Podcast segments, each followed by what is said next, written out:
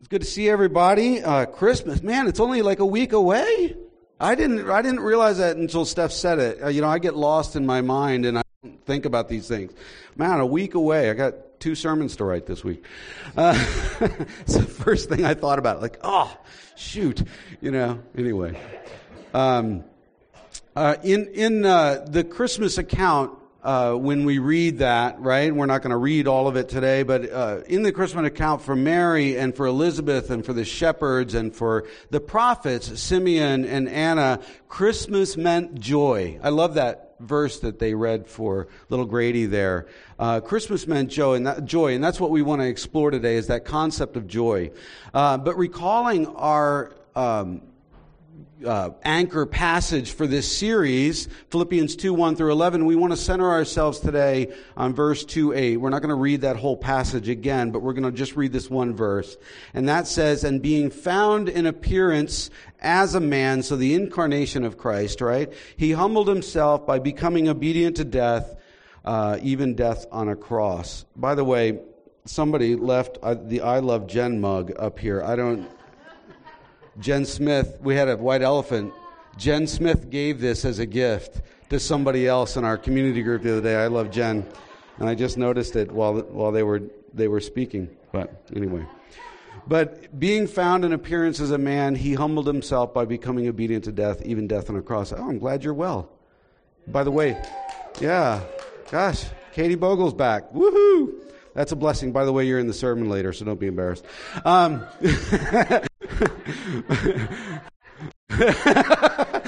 but but being found in appearance as a man, he humbled himself by becoming obedient to death, even death on a cross. Now, the circumstances that we just read there uh, surrounding the end of Jesus' life certainly don't sound joyous.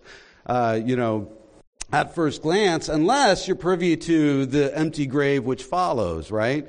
Um, the whole story. The joy is that Jesus would humble himself and, you know, go all the way to that painful cross and come out of that empty grave for you and for me. That's the joy, right?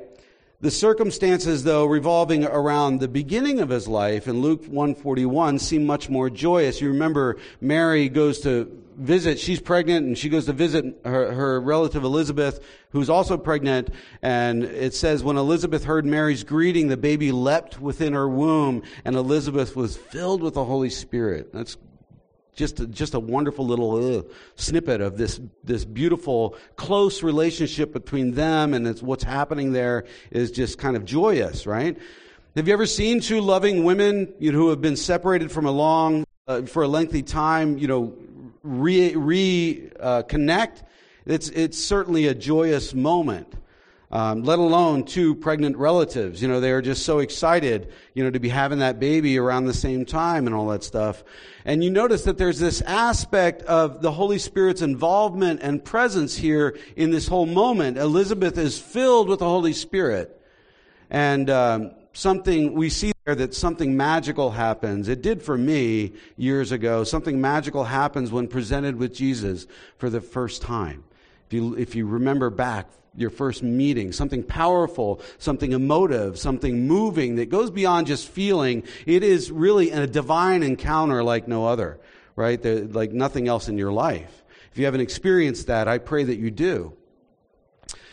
But you know, when thinking about joy, joy is in short supply in our world right now, right? It really is. It doesn't seem like joy when you listen to the radio or watch the news sometimes.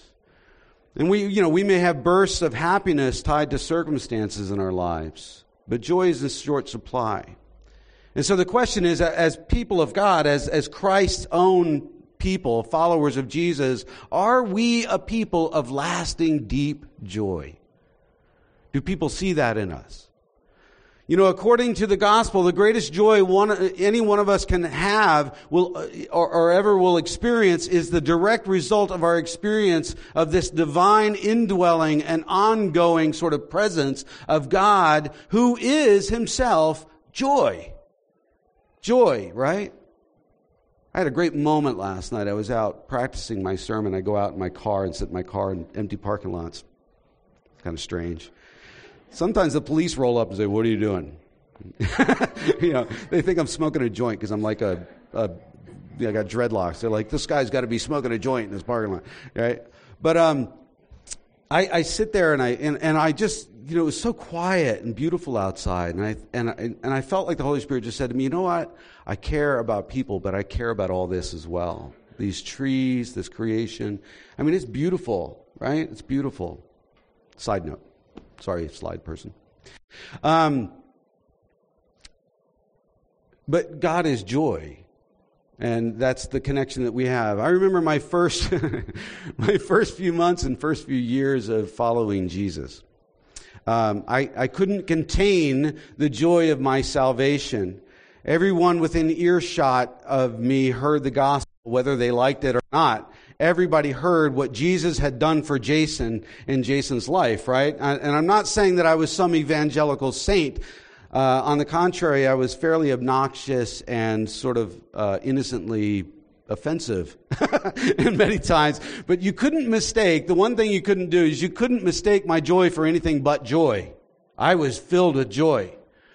I remember asking a friend and his girlfriend over for dinner at that time in my life, along with the girl that I was dating at the moment, uh, who was also a new believer. And this poor corner, this poor uh, couple was cornered in my kitchen for like three hours right? With two very enthusiastic and overjoyed born again Christians. Now, believe me, I know how bothersome that can be. Even as a Christian, even as a pastor, I've been cornered on the street or in the mall by born again Christians, you know, trying to witness to me before they find out that I'm a pastor. And even after they found out I'm a pastor, they kind of grill me to make sure that I actually do know the gospel, right? And even though I fully agree with every word they're saying, I really want to smack them silly. They're kind of a pain in the butt, right?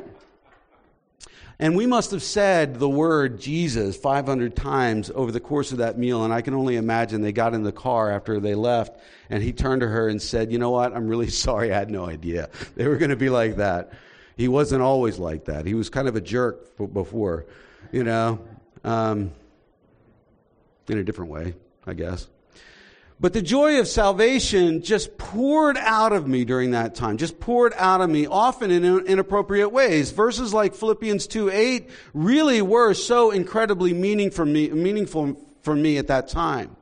Now, here's the question 30 years later, have I lost that joy? I hope not, right? I hope not. But should I get back to that obnoxious, blathering state? I hope not. I hope not. And let me explain by illustration. I remember my eldest brother, his son is here today with his girlfriend. Hi, guys. Um, he inspired me to put my cowboy boots back on. He, o- he only wears cowboy boots, I think.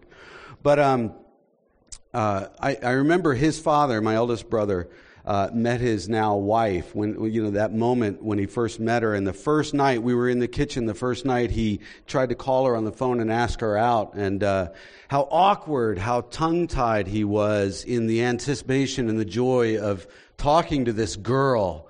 You know guys you know remember like when you first talked to your wife or your girlfriend that you really loved? You know it's like she was just she glowed like she was so special, right? And uh, I remember how that how when they were first dating, they were so lovey-dovey with each other. And then when they first got married, after they got home from their their honeymoon, I remember seeing them drive off, and she was like right underneath his arm, and he was like, you know, so cool driving his car on the bench seat. You remember bench seats? Some of you are old enough to have cars with bench seats. I bring those back. They're great for dating, right? But you know, I love those things. Even my truck didn't have a bench seat. I don't know. I don't get it. But anyway, but now, after years of marriage, they're not so lovey dovey anymore. She sits squarely in the passenger seat. When they drive, she doesn't lean over to him anymore. But their love is no less real. It's just matured, hasn't it? Love isn't only romance, right? We know that. It's commitment, it's action, it's choice, walking through the ups and downs of life together. Love grows into this settled familiarity with the other with your spouse with your you know with your spouse over time and over time that the joy of that relationship may not be so outwardly emotive as much as inwardly solid and stable and quiet, and there's absolutely nothing wrong with that. In the beginning uh, of our journey with Jesus, we may be a little overtaken, a little, you know, endearingly inappropriate at moments. That's okay. That is part of the process. It's kind of fun to watch. It's kind of fun to go through that. But, and joy can be uncontrollable. But as we mature in Jesus over time, we do find that our joy comes out in other ways, no less joyful, but more like quiet assurance and deep gratitude, like a, like a, like a river of living water, you know, meandering quietly through the valleys of our life, assuring of us of this hope and this peace and this future that we have in Christ, right? But it is true that the kingdom of God, when it comes into a person's life, it comes with joy. It really does. Joy is the common experience of virtually every person we come upon in the, in the birth narrative of Jesus. When we read that story, unless you're Herod, unless you're the, you know, sort of the gossipy old women, neighbors of Mary or the angel of death, right? Joy was the, the overwhelming part of God's entry into the world at Christmas. It was a joyous occasion. And we can hear that joy evident in Elizabeth when the baby leapt in her womb upon meeting Mary, uh, you know, pregnant Mary. And she says in Luke 1, Blessed are you among women, and blessed is the child that you will bear. But why am I so favored that the mother of my Lord should come to me? As soon as the sound of your greeting reached my ears, the baby in my womb leapt for joy. Blessed is she who has believed that the Lord would fulfill uh, his promises to her. Listen to that last one. Blessed is she who, who has believed, who's accepted, who is open to this gift, who doesn't argue against it, doesn't fight it, but receives it, right? Mary's joy is equally evident as well as she breaks out into this worshipful song, the, the Magnificat, beginning with, my soul glorifies the Lord and my spirit rejoices in God my Savior, for he has been mindful of the humble state of, the, of his servant. From now on, all generations will call me blessed, for the mighty one has done great things for me. Holy is his name. And then she continues on with this wonderful song. Now, did they uh, fully understand everything that was going on in that moment? I, I don't think they did. I wouldn't have, right? But were their hearts open, simply open to receive this Christmas gift of God become man in this unexpected baby? I think they were. I think they were very open. Um, perhaps that openness was uh, what allowed them to experience joy and for joy to flourish and overtake them, right? They could have second guessed. They could have doubted, they could have held back, they could have, you know, been skeptical. They could have not believed. They do show like an incredulity, you know, they're like, oh my gosh, like in their questions to the angel Gabriel and whatnot. But nowhere do they seem to play the role of contrarian. And the contrarian is the person who would seek to argue against God's message, back and forth, just argue rather than simply receive it. Some approach, some of us approach the story of God as contrarians with a yeah, but attitude, right? We've said here before at 6 8, scratch your butts. Get rid of the butts, right? Yeah, but, yeah, but, yeah, but. We read, you know, these stories, we read the Gospels, we read this, the, the, the scriptures, and we say, yeah, but. Or, but so and so says, right? We've listened. We've listened to those who have made it their career to inject doubt into the scriptures and therefore into the hearts of Christians. And we live to that. We choose to live like that. And those voices, let me say, just as pastor, I just want to proclaim this. Those voices are, I believe, resounding gongs and clanging cymbals. They amount to nothing. Their arguments are like smoke on a windy day. Do we think that these arguments have never been made before? Of course they have. It's been hundreds of years, right? Are they so intelligent that they have found something new in the scriptures or in history? No, of course they haven't. And the Word of God still stands despite all the assaults upon it. this is still a true story. It is still the best story. And instead of just receiving this gift of the Word of God come to us, some just choose to question incessantly. And it does them no good.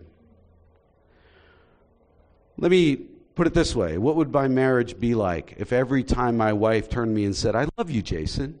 And I said, Yeah, but do you really? Right? Do you? What about that time? And then I listed off oh, every little mistake that I perceived my wife to make in our marriage. I'm not receiving her love at that moment and in that way. I'm, I'm spitting on it. I'm denying it. I'm questioning it. I'm arguing against it. I'm not receiving it. And many of us do this in reference to God's efforts and expression of love towards us in the gospel of Christ.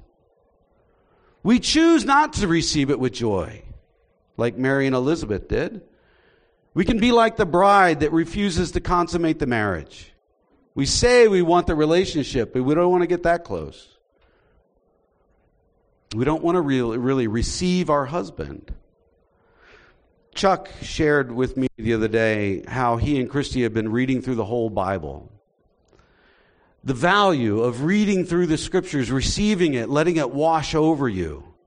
Let the truth just soak into you. Not, not that you have to understand every little detail, and definitely not that you know, driving through num- the book of Numbers is that easy, right? It's pretty difficult. He told me that Christy said, Do we have to read all this? And he said, Yeah, we got to keep going, right? But that you simply receive the proclamation of God's message to you. That's an important word, proclamation. Giving God the chance to speak truth into your heart, your life, right? See, God doesn't incrementally give us truth. Or he doesn't only give us half truth, he proclaims full blown loving truth in the scriptures. Full blown loving truth. And the contrarian will never receive that with joy. They'll pick it apart, right? They'll decide for themselves what's true, if, if this part is true as compared to that part and all that stuff. It's only the childlike heart of faith, not childish, remember, but childlike heart of faith which can receive and rejoice in Christ who will just receive God's word to them. So are you contrarian or childlike in your faith? Confess it if you are a contrarian. Confess it. Just go to Jesus and say, I'm sorry. I've been questioning and questioning you to death in my heart. I want to receive you. I want to receive you. If, you, if, if childlike, the kingdom comes with joy and it comes with laughter as well. Have you ever seen a mother? There's some mothers in here that are pregnant right now. Have you ever seen a mother with her baby when it suddenly moves within her womb? The first reaction is a smile and then she usually laughs, right? It's a beautiful, beautiful, there's like a little burst of laughter. It's just a beautiful moment. I remember the very first time we felt my oldest son Aiden move in Kim's stomach. I had come home from work and I had tackled her on the bed and get your minds out of the gutter. I was just an innocent, like, tackled her on the bed and I was laying on top of her, kind of like bugging her, you know, and then I felt this flutter on my stomach. And I said, what was that? And she goes, you felt that? And I'm like, yeah, I felt that. And it was the first time she had ever felt him. We both felt him at the same time, the very first time, our first child. It was really cool. We went nuts and there was a lot of joy. It was a joyous moment. There was a lot of laughter right then.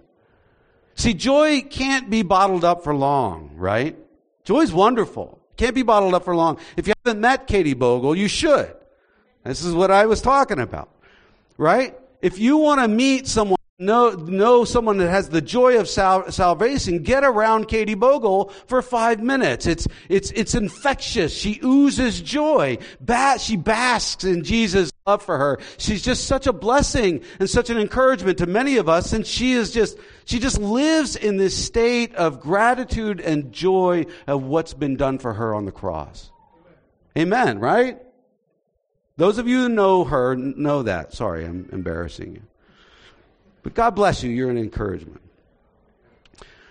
Life and joy growing and bouncing and moving underneath the surface of our lives like a baby in a pregnant belly is the primary indicator that God's kingdom activity is stirring within us, right? And many, if not all of us, uh, who come to faith in Jesus have our story, which includes joy. You know, when you first meet Jesus, you can't help but to experience joy at some level. And joy is a sustained sense of well-being. It's, it's dictated not by circumstances. The world could be falling apart. You can still have joy. It's rather, it is dictated by relationship. By relationship. Right? Joy weathers all of the ups and downs since it's fueled by our humble King who has birthed hope and birthed peace into our lives. Joy is the well-being of knowing that God is with you under the surface at all times with, with, you, with you by way of the indwelling of the Holy Spirit at all moments. We are in, in a sense, all pregnant with Jesus and the joy of that relationship. He, he lives within us. Joy has enabled people to smile before their enemies and to laugh when the world they know it is just falling to pieces all around them. The apostle Paul expresses that a number of times in his writings. A.W. Tozer was quoted as saying, the Christian owes it to the world to be supernaturally joyful. Right? Haydn, the great musician, was once asked why his church music was so cheerful, and he replied, When I think upon God, my heart is so full of joy that the notes dance and leap, as it were, from my pen. And since, and since God has given me a cheerful heart, it will be pardoned me that I serve him with a cheerful spirit. Amen. The smile that has donned the face of countless millions, millions of people who have had an experience with the Spirit of Jesus must not be unlike the smile that we can guess was on Elizabeth's face that she wore when she and her unborn son met face to face and womb to womb with Mary and Jesus. Joy is a positive, you know, human condition which can be either feeling or action right? Feeling or action. The Bible uses it in both ways. A feeling called forth by sort of well-being and success and good fortune and all that. A person automatically experiences it, you know, because of favorable circumstances in, this, in, in, their lives, you know, something good happens and they feel joyous about it. In that sense, it can't be commanded. It can't be conjured. It's just experienced, right? The shepherd experienced it when experienced joy when he found his lost sheep in Matthew 18. The multitude felt it uh, when Jesus healed the Jewish woman whom Satan had bound for 18 years in Luke chapter 13. The disciples returned to Jerusalem rejoicing after Jesus' ascension in Luke 24. Joy was the feeling that, uh, uh, that the church had in Antioch when its members heard that the Jerusalem council had decided that they didn't have to be circumcised and follow the law in Acts 15. That was a nice touch, right? Paul mentioned his joy in hearing about the obedience uh, of the Roman Christians in Romans 16. He wrote to the Corinthians that love does not rejoice in wrong, but rejoices in right in 1 Corinthians 13. But, like we've said also about hope and peace, joy is also an action, something to be practiced. Something to, to, to be engaged with. I, uh, side note, I, I told uh, the guys uh, over breakfast this week, you know, many times when I'm standing here, you know, when you, when you, these guys are doing worship in the beginning, I, I'm tired. I, am like, I don't want to get up there and preach. Know? Like, I, I'm, something bad may have happened to me this week and all that stuff. But man, as soon as I start engaging, I just, I, you know, I choose to engage in worship. And my countenance changes. My, my demeanor changes. Where was I? Um, so like we said about hope and peace the joy is this thing that we can be we can practice there's a there's a joy that scripture commands of us right an action which can be engaged in regardless of how we feel proverbs 5.18 tells the reader to rejoice in the wife of his, of his youth right what, you know, what, without reference to what she might be like. You know, there are many times that you don't feel too great about your spouse, but you can still rejoice over your spouse. Am I right? I'm right, right? Right? Sometimes, maybe.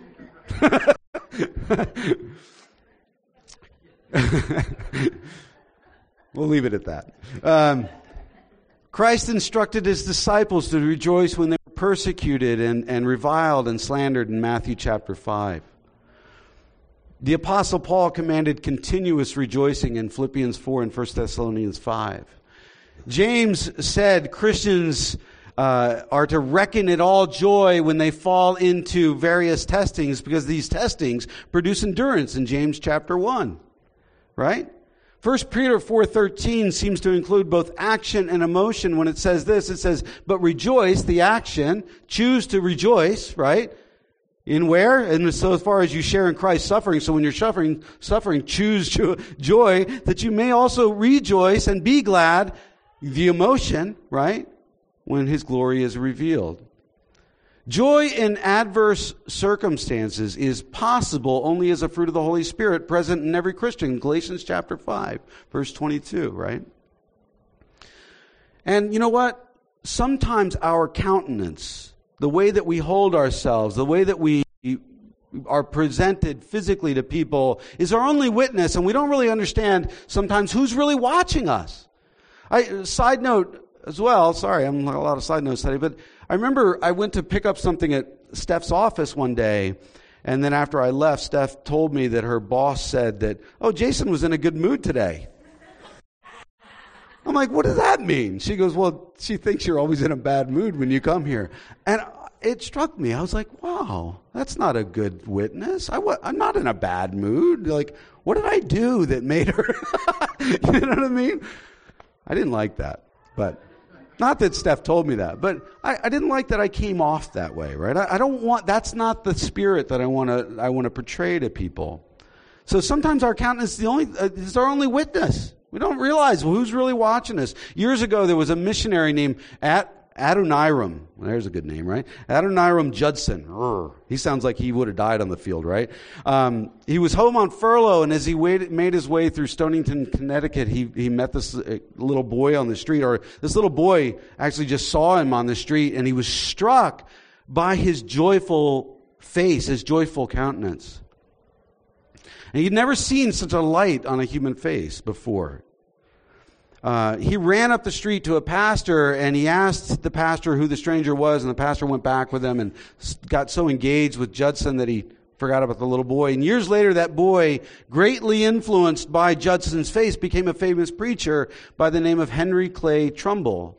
And in a book of memoirs he penned, uh, a chapter titled, What a Boy Saw in the Face of Adoniram Judson. Right? That lighted face, that lighted countenance changed that boy's life. I, have told you the story before that there was a man when I was like 19, 20 years old. I worked in a, in a construction guy's uh, uh, lumber yard. I forget. It wasn't your regular lumber yard. It was where all the construction guys came in a big, huge house, like this big, you know, and just uh, trucks would drive through the middle and we'd chuck wood in there or use the forklift or whatever. And it was always this one guy, African American guy, wonderful, bright, bright guy.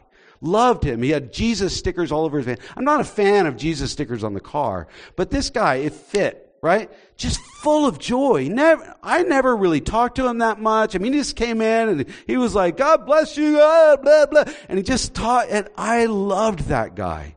Loved him. And I just remember him. He was a witness to me. Years later, I, when I came to faith, I remembered him. I remember how he made me feel as he walked through the room. See, people need to see joy in us. They do. They really do. Like flowers strive and thrive bending towards the sunshine. You know, you put a flower, if it's bent this way and you put it the window over here, it'll go like that. Right? Shining, joyful, radiant faces come to those who constantly turn towards Christ with open hearts, receiving Him. And it influences people like crazy.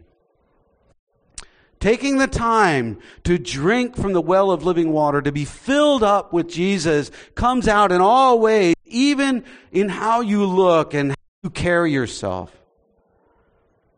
Others notice it in a world that is starved for the things of God.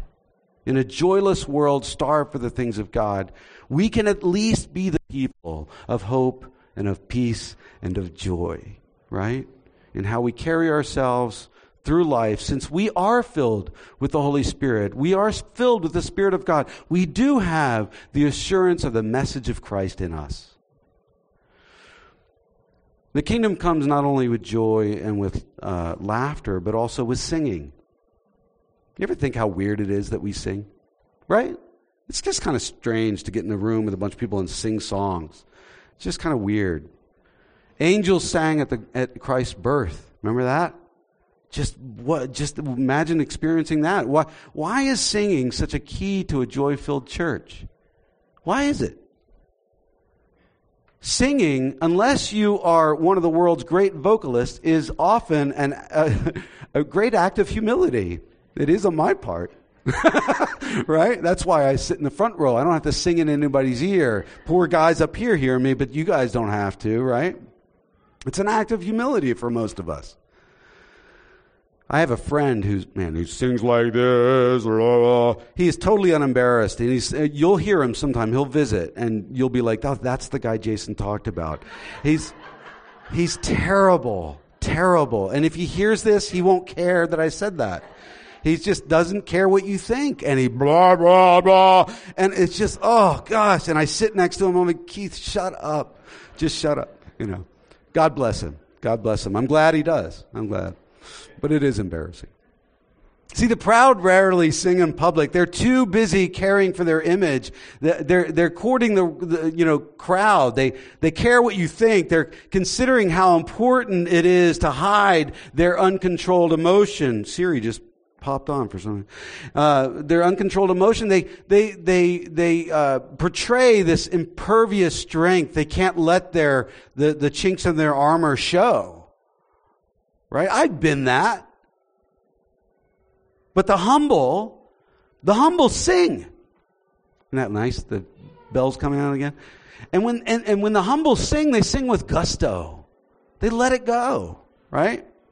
Mary sang the Magnificat when Elizabeth came to visit her. Paul and Barnabas sang in prison despite their obviously problematic circumstances, right? Uh, you know, singing in prison. Isn't that awesome? What if, what if you had a group of Christian prisoners just sang every morning in prison? Don't you think that that would change that prison? I think it would. Every week, Christians show up in church and sing.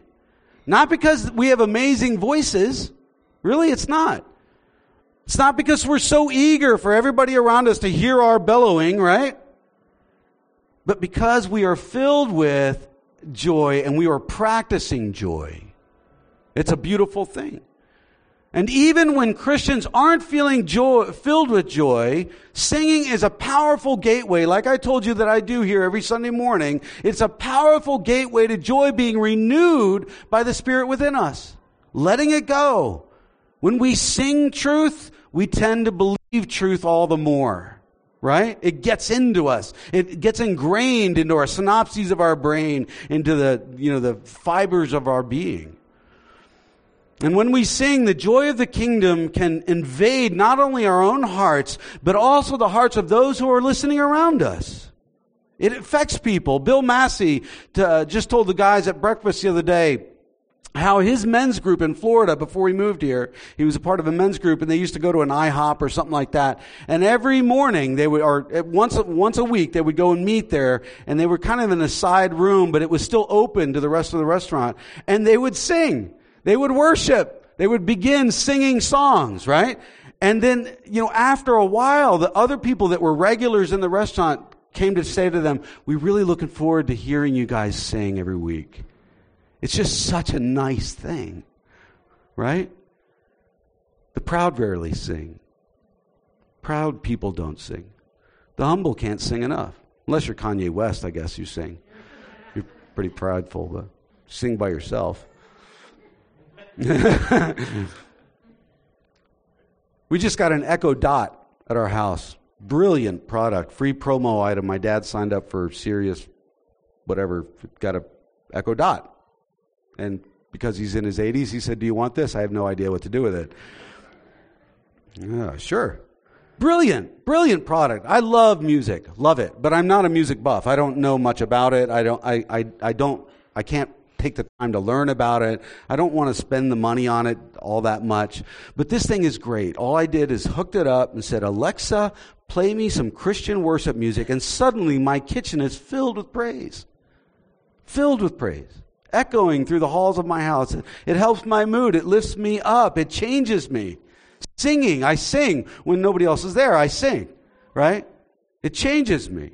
Sometimes I play Wagner. Dun, dun, dun, dun, dun. That's cool. That's godly. It, it is. It really is. Let's just, it's really cool. Find some worship music. Find some Christmas songs that you most love to sing this Christmas season. Take an hour get them on your phone, get them in your playlist. And then as you listen throughout the holidays, sing. Sing. Right? Find spaces in your day you know, to sing loudly, whether it's in your car or in your home when nobody's around or in the shower, wherever you prefer to do it, or just at church here, whatever, and let your singing renew your Christmas joy once again. It is a powerful thing. Remember, the, king, the kingdom comes with joy, the kingdom came with laughter, and the kingdom comes with singing. So let's let ourselves go. Let's let ourselves go in order to receive the gift of Jesus, Let's put away our distrust. Let's put away our skepticism. Let's put away our anxiety. Let's put away our fear. Let's put away our anger. Let's put away all that garbage that stands in the way. Let's be filled with the Spirit and let's choose to practice joy this season even when we don't feel it. And I guarantee you it'll change your life because the message that we bear is good news not only for us, but for the rest of the world. Isaiah 52 7 says, How beautiful on the mountains are the feet of those who bring good news, who proclaim peace, who bring good tidings, who proclaim salvation, and who say to Zion, Your God reigns. Let's pray. Oh, Lord, we are so, I am overjoyed this morning. You are a good God. Standing outside, hearing the wind blow through the trees, seeing the Christmas lights all around, even in the windows of people that don't understand why they do it. I pray that they would. I pray that the joy of this season would just infect everybody around us, Father, that there would be questions asked of who this God is that we celebrate and we joyfully follow. We pray that your name would be made great, that we would be walking with you well, that we would be reflecting your joy and your love and your peace and your hope to the people around us. And we thank you for this.